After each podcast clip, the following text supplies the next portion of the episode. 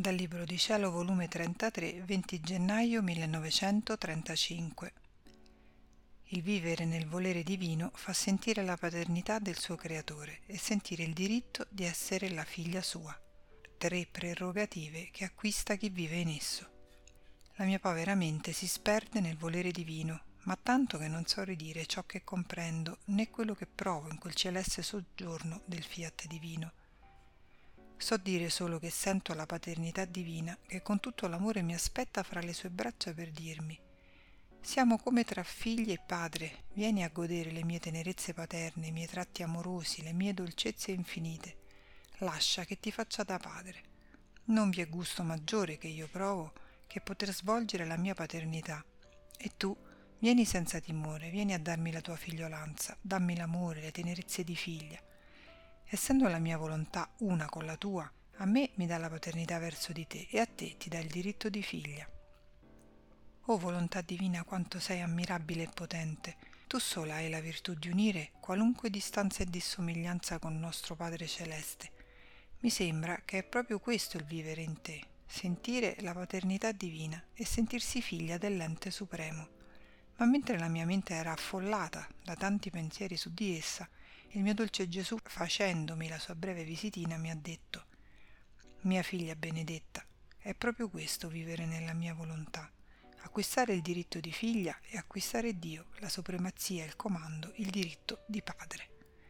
Solo essa sa unire l'uno e l'altro e formare una sola vita. Ora tu devi sapere che chi vive nel mio volere divino acquista tre prerogative. Prima, diritto di vita divina. Tutto ciò che fa è vita, tutto ciò che fa è vita che sente. Se ama, sente la vita dell'amore e come vita se lo sente scorrere nella mente, nel respiro, nel cuore, in tutto. Sente la virtù vitale che forma in sé, non l'atto che è soggetto a cessare, ma la continuazione di un atto che forma la vita.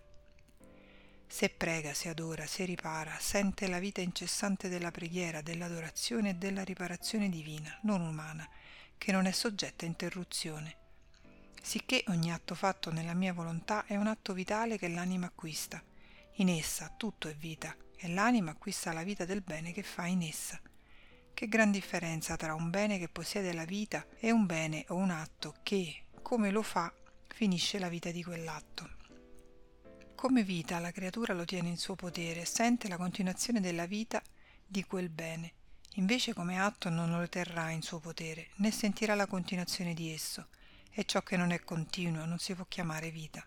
Solo nella mia volontà si trovano questi atti pieni di vita, perché hanno per principio la vita divina, la quale non è soggetta a finire, e perciò può dare vita a tutto e a tutti.